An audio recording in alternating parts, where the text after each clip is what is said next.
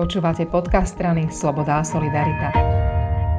Užitočná vec, ktorá počas pandémie pomôže oživiť cestovanie a našej ekonomiky, alebo hrozba pre naše slobody a diskriminačný výmysel z Bruselu. Digitálne zelené osvedčenia, známejšie doteraz najmä ako tzv. COVID certifikáty či COVID pasy, sa stávajú realitou. A práve o nich sa budeme rozprávať s jedným z otcov tejto myšlienky, treba povedať, že aj na celoeurópskej úrovni, štátnym tajomníkom Ministerstva zahraničných vecí a európskych záležitostí Slovenskej republiky Martinom Klusom. Dobrý deň. Dobrý deň, prajem. Ako som už naznačil, pán štátny tajomník, toto nie je téma, ktorá by spadla z neba tento týždeň. Vy ste pri diskusiách o tomto nástroji, ktorý má mať hneď niekoľko funkcií a úloh, boli od samého začiatku, tak teda na úvod váš osobný názor, ako sa nám zatiaľ darí postupovať? Ja myslím, že tie prvotné, nazvime to, že pôrodné bolesti máme za sebou. Máme tu pri najmenšom predstavené technické riešenie Európskou komisiou zo stredy tohto týždňa treba dodať, že toto eh, technické riešenie sa nerodilo ľahko, pretože keď sme pôvodne s touto myšlienkou ešte na jeseň prišli, tak to mali byť najmä eh, testy, ktoré by sa prostredníctvom jedného takéhoto eh, elektronického certifikátu uznávali naprieč celou Európskou úniou. Neskôr sme hovorili o tom, že by to mohlo byť rozšírené na očkovacie látky. No a teraz už hovoríme aj o tom, že by sme tam mali zahrnúť aj protilátky pre tých, ktorí COVID-19 už majú za sebou. Toto všetko sa do toho technického riešenia vošlo. Teraz ide o to, aby sme nastavili veľmi konkrétne kroky a domácu úlohu si splnili jednotlivé členské štáty. A toto by malo prebiehať v priebehu najbližších doslova že dní. A ak všetko dobre pôjde, tak spoločnú európsku aplikáciu by sme mohli mať na svete ešte pred začiatkom leta. No a to, čo teraz v stredu 17.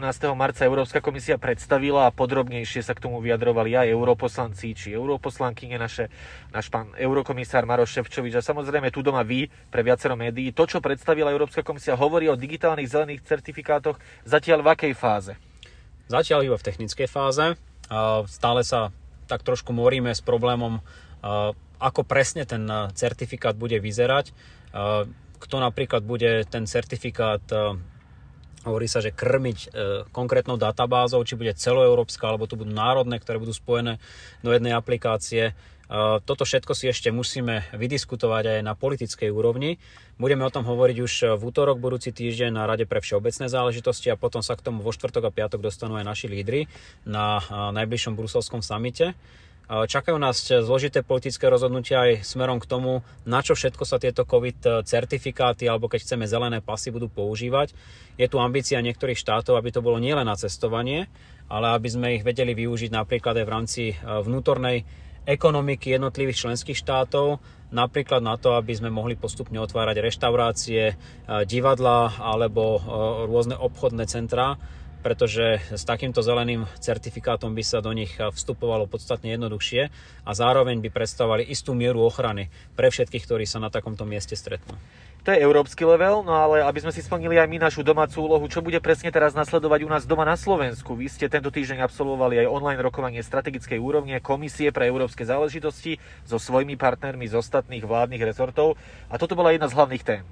Áno, môžem potvrdiť, že sme sa už veľmi konkrétne rozprávali eh, v rámci jednotlivých rezortov, kto bude za čo zodpovedný. Eh, tú diskusiu sme otvorili na politickej úrovni. Eh, diskusie sa zúčastnili kolegovia z dopravy vnútra, rezortu investícií a informatizácia takisto zdravotníctva.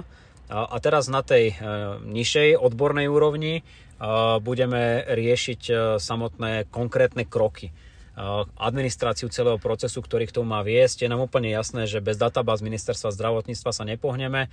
Zároveň to musí byť také technické riešenie, ktoré sú schopní a ochotní akceptovať kolegovia na ministerstve vnútra, na ministerstve dopravy.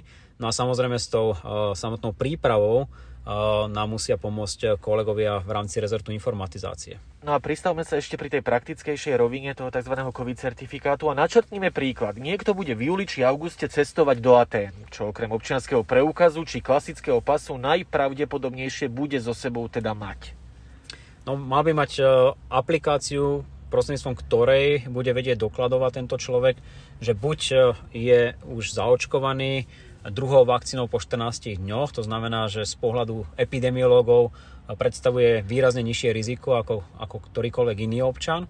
Alebo bude mať so sebou v rámci tejto aplikácie akési potvrdenie o tom, že prešiel testovaním, či už PCR testovaním, ktoré má štandardne zvyčajne 72 hodinovú platnosť, alebo antigenovým testovaním so 48 hodinovou platnosťou, alebo že tento človek má dostatok protilátok, e, ktoré e, predstavujú takisto jeho ochranu a samozrejme ochranu ostatných e, v rámci Aten, teda kam by mal, kam by mal vycestovať.